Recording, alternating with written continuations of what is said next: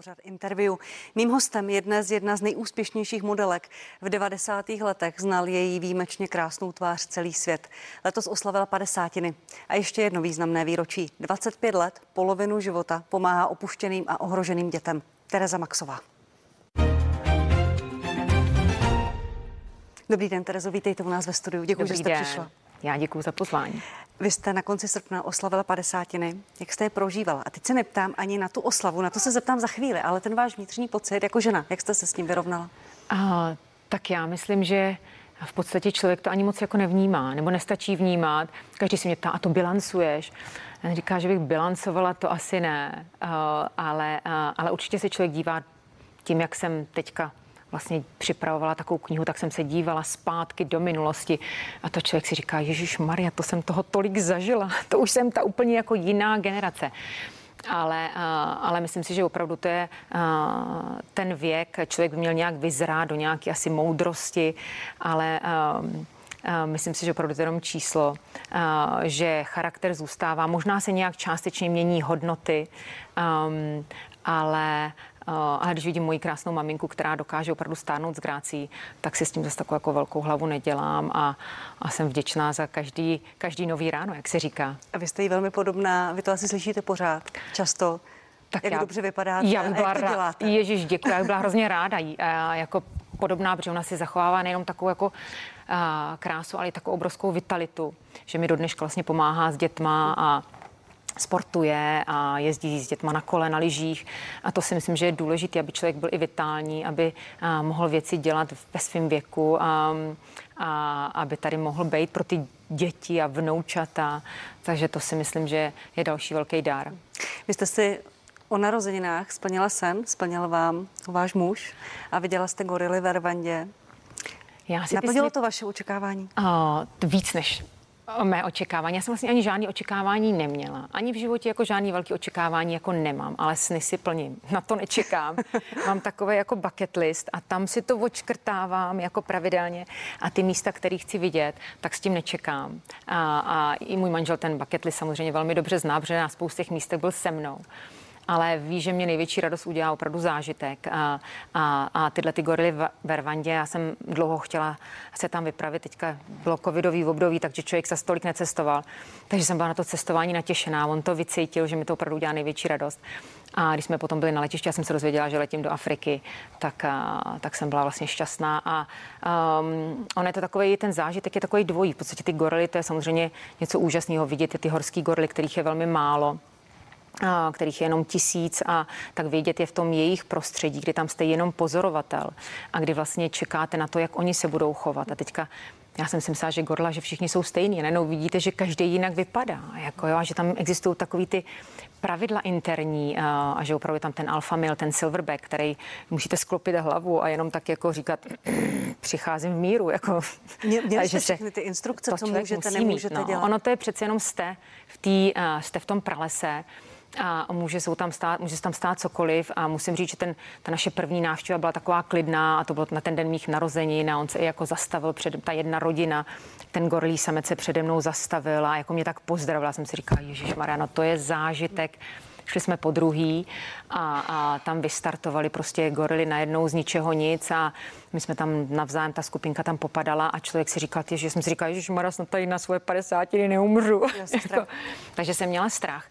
Takže opravdu člověk je a, mezi zvířatama a, a musí tam mít ten respekt a, k ním a je tam určitá pokora kterou my někdy jako velmi ztrácíme, takže jsem tam opravdu byla s tou skloněnou hlavou a, a nechala jsem spíš jako, nechala jsem je volně a, působit na mě a myslím, že oni mají opravdu takový jako léčivý, léčivý a, účinek.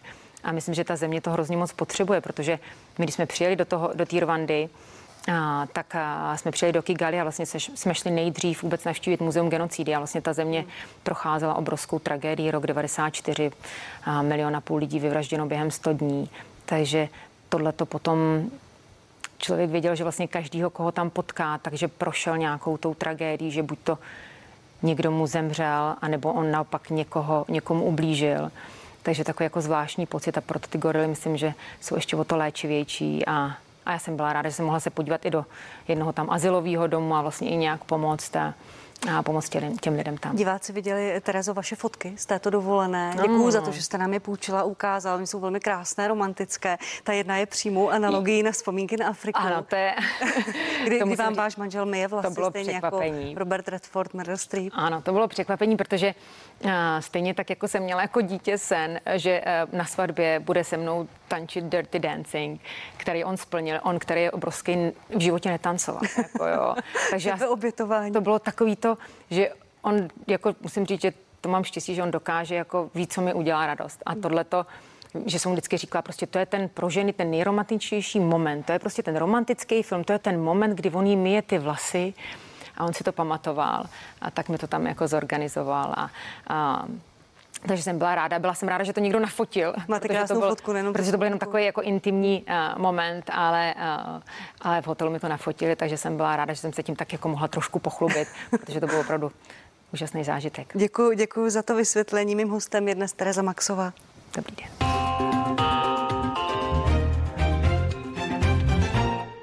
To, co jsem říkala na začátku, v 90. letech jste byla světovou modelkou, světoznámou, znal vás každý, byla jste na titulních stranách všech těch nejlepších časopisů, chodila jste po přehlídkových molech všech světoznámých značek. Jak jste si udržela nohy na zemi a kořeny? Jak to bylo těžké v tom světě? Hmm. Tak já, uh, já si myslím, že určitě uh, je to něco, co člověk má, jak jsem říkala, jako v charakteru, něčím, čím se člověk narodí. Já jsem nikdy netoužila uh, být známá a populární a když vidím dneska mladou generaci, že všichni chtějí být slavní, um, že spíš jako mě vyhovovalo to prostředí, té módy, ta kreativita. A to, že jsem si udržela nohy na zemi, to si myslím, že určitě tím, že eh, zázemím, určitě tím, že když jsem se vracela domů, tak jsem prostě musela vynášet koše a, a nemohla jsem se tady hrát na nějakou modelku. Vy jste říkal, že i tatínek vás pustil do Paříže? Tatínek mě pustil do Paříže až v 18 letech, řekl, že dřív nepůjde, takže já jsem oslavila 18.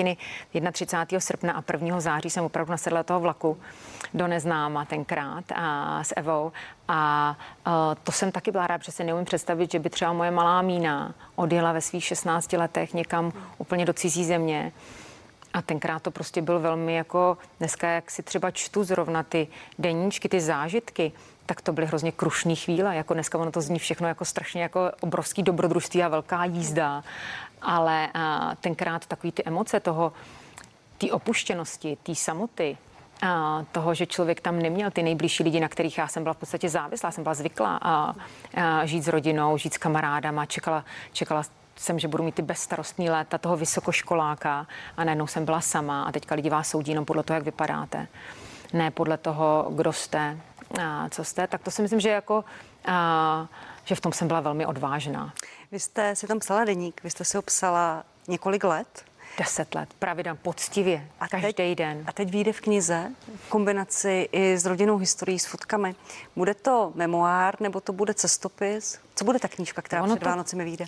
Já jsem hrozně ráda, že jsem měla možnost spolupracovat s takýma ještě dalšíma úžasnýma ženama. Jednou byla Veronika Bednářová, která to všechno psala a potom Zuzka Lednická z Najbrt Studia, která tomu dávala tu grafickou úpravu.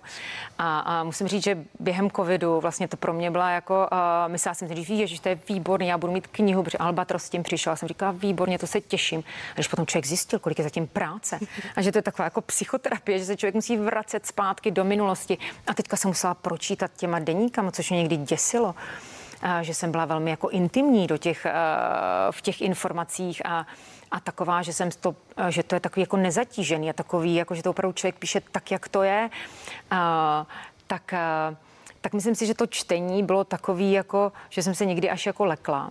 A, ale se na druhou stranu jsem připomněla taková ta mladá naivní holka, která prostě šla do všeho bez hlavě, což dneska už nejsem. Hmm. Jo, to si myslím, že dneska už bych ani s žádnou nadací nezačala. Asi bych se tenkrát, asi bych dneska už ani nevodila do Paříže. A, a to, to bylo fajn, že to mám jako zaznamenaný a že tam jsou ty emoce, a že tam je ten ruč, rukopis, že tam jsou nalepené fotky, protože samozřejmě jsme nebyli sociální sítě, nebyl telefon po ruce. Jsou tam nalepené takové ty fotky, které člověk měl takovou tu kameru na jedno použití, foťák na jedno použití. A bylo fajn, že ta Zuzka třeba dokázala vytáhnout tyhle ty fotky, které třeba pro mě jako jsem měla někdy založený, protože nebyly dobrý, jako nemám je v těch svých nejlepších fotkách, ale mám je jenom tak nějak v tom archivu a že to ona dokázala vytáhnout stejně tak jako fotky mý rodiny vlastně. A když jste řekla uh, fotka, špatná fotka, dobrá fotka, ztratila dneska dobrá fotka tu výjimečnost. Dnes se fotí každý iPhonem, mm. telefonem s filtrem, fotí sám sebe. Ztratilo to tu výjimečnost já, nebo ne pro vás? Já jsem při dělání právě, když se začala dělat ta kniha, tak já jsem vlastně zjistila, že tím, když si dají ty fotky, které třeba nejsou dobrý, děti mají ty zavřený oči a kde tam máte nějaký jako ten výraz, kdy nevypadáte perfektně a mladě, a kdy naopak vypadáte unaveně, že to je zachycení nějaký, jako nějakého momentu a i třeba zachycení určitý doby, určitého stavu psychického, fyzického a že to je hrozně jako důležitý. A, a, a my máme teďka tendenci, že jo, si mazat ty fotky a je to všechno digitálně to uložený. A ta fotka na ten film opravdu má jinou atmosféru. A jak já jsem měla možnost se podívat na fotky mých prapředků, opravdu to, to, to, je až mýho prapradědečka, prapradědečka, a, a, a mý pratety a lidi, kteří tady dneska nejsou, co přežili, kteří nepřežili holokaust, ale ti, co přežili a díky nim hmm. jsem na světě, tak to bylo hrozně vlastně takový jako citlivý a, a, a jsem hrozně ráda, že to budu moct předat já mým dětem ač to není autobiografická knížka, je tam, je to spíš takový jako klipovitý cestopis, je tam hrozně moc fotografií, je to takový jako coffee table book, tak a, tam ty momenty jsou zachycený i vlastně nějak jako sepsaný. Vy jste mi ukazovala některé ty fotky. Je tam vaše překrásná teta Mína, která přežila holokaust a vaše dcera se jmenuje po ní. Míně je 12, je také nádherná, já jsem ji dnes viděla. Už za vámi přišla, že chce být modelka. Jo, tak, tak naše Minušta chce být všechno, všechno a hned. A, Dovolíte jí to? Um, ona je taková divoká, velmi zdravě sebevědomá, ale um, ale asi člověk, jak už má zkušenosti, tak je takový ustaranější a už je takový opatrnější. Já si myslím, že ona bude dělat stejně jednou, co chce, protože je to je tvrdohlava a dělá si vždycky věci sama podle sebe. Ale myslím, že zase tam bude to štěstí, to, že já už jsem něco už mám odpracovaného a že v podstatě člověk ji nějak bude moc možná poradit. Ale nemyslím si, doufám, že neplatíme mezinárodní školy s manželem pro to, aby jedno, jedno dítě dělalo modeling. I vlastně náš Tobiáš teďka fotil během covidu, a, protože a, univerzita byla jenom vlastně online, takže to by mě mrzelo, kdyby obě dvě děti dělali jenom modeling a ne nic jiného, protože si myslím, že ta škola, že to je důležitý dodělat to a dělat něco jiného, že tohle je jenom takový jako pro potěšení, pro kreativitu, startovací můstek do něčeho lepšího, co na ně čeká. Říká Tereza Maxová, která je dnes hostem interview. Eh, Teresko, pojďme k vaší práci v nadaci. Eh, já jsem říkala na začátku, že v polovinu života pomáháte opuštěným, znevýhodněným dětem. Dnes odstartoval eh, Happening Terry Bear. Kdo nezná, kdo se ještě neúčastnil, eh, sedmý ročník, eh, můžete pomáhat pohybem, běháte, letos mm-hmm. jezdíte na kole. Za každý kilometr sponzoři vaši věnují 20 korun a celé se to koná, dokud částka nedosáhne 10 milionů korun v loni, vlastně poprvé kvůli covidu, se to odehrálo ve virtuální podobě, že mohl každý díky mm-hmm. aplikaci pomáhat kdekoliv, běhat, nemusel dojít na to komunitní místo. Letos je to také tak. Už to tak zůstane? Myslíte, že to COVID navždy změnil, že už se to celé odehraje virtuálně? Já si nemyslím, že to tak zůstane, ale se nám to otevřelo úplně jiný možnosti, že vlastně ideálně, kdyby to šlo skloubit. Hmm. Protože uh, to, že ten Teriber se stal virtuální, tak se dostal vlastně nejenom do celé České republiky, ale i na Slovensko, ale i do celého světa.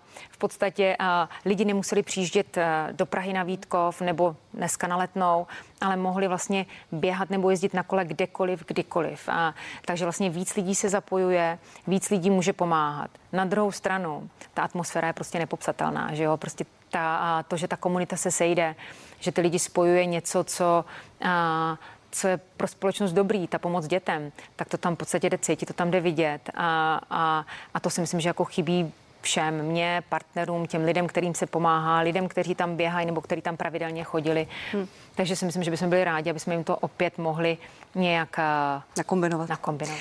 A účastníci lidé, kteří se zapojili do Taribéru, tak naběhali přes 2 miliony kilometrů za těch 6 let, takže letos se to ještě zvedne a navybírali přes 54 milionů korun.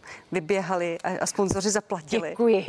Jak složité je přes, eh, přesvědčit firmy, společnosti, aby eh, vzali část zisku, svá část peněz a dali je pro vás, pro děti?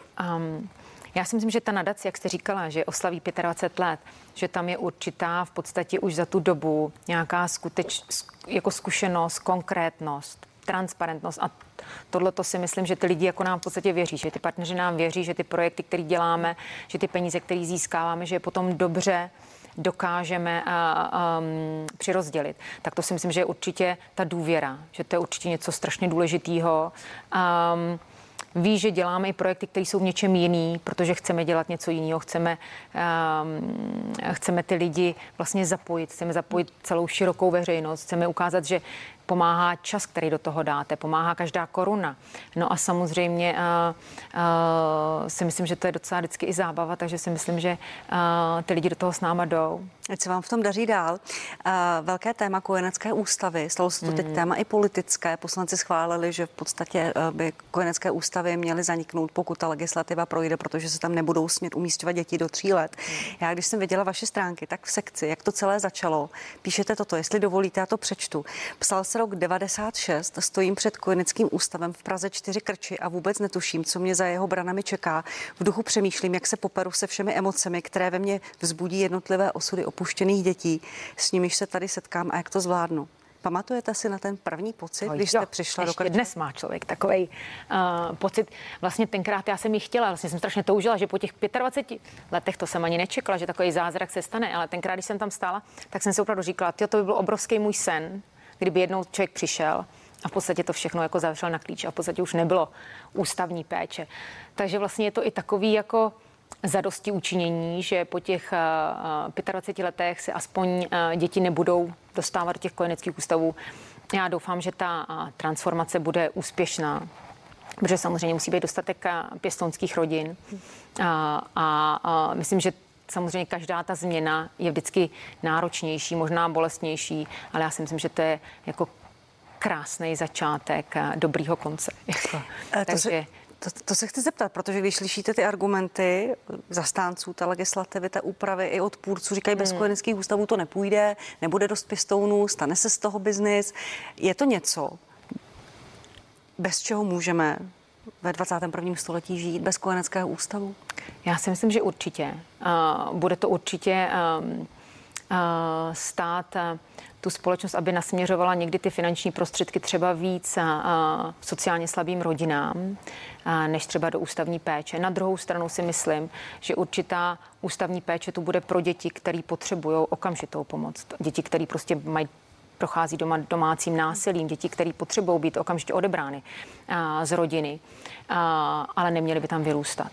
To si myslím, že v podstatě ta, že to není dobrý, a, a, že to na tom děcku prostě zanechá stopy, které potom jsou a, hrozně bolestný v tom jejich budoucím životě a že opravdu tam dochází k ty citové deprivaci a že opravdu to musí být hrozně moc stateční děti, a, a který potom se dokážou a, ten svůj život změnit a v podstatě obrátit úplně a, v něco jiného, protože a, jsou hozený ne úplně do nejlepší situace, není to úplně nejjednodušší pro ně. Takže si myslím, že, si myslím, že částečně tady nějaká ústavní péče bude, ale určitě by neměly být konecký ústavy.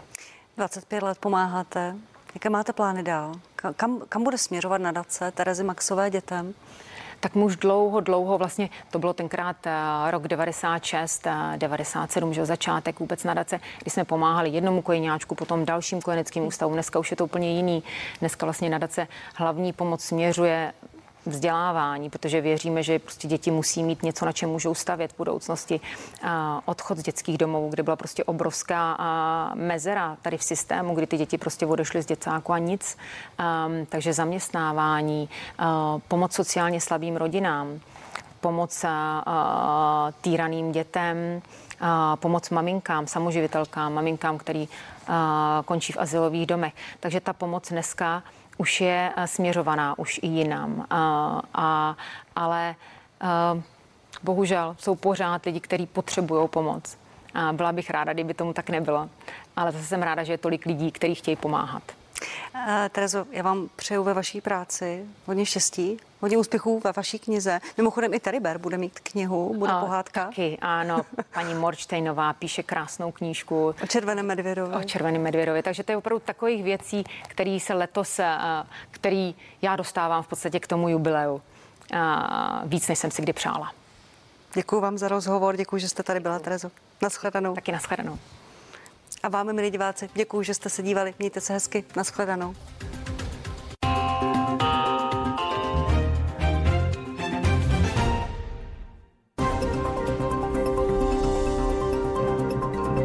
Jaký je život v záři reflektorů?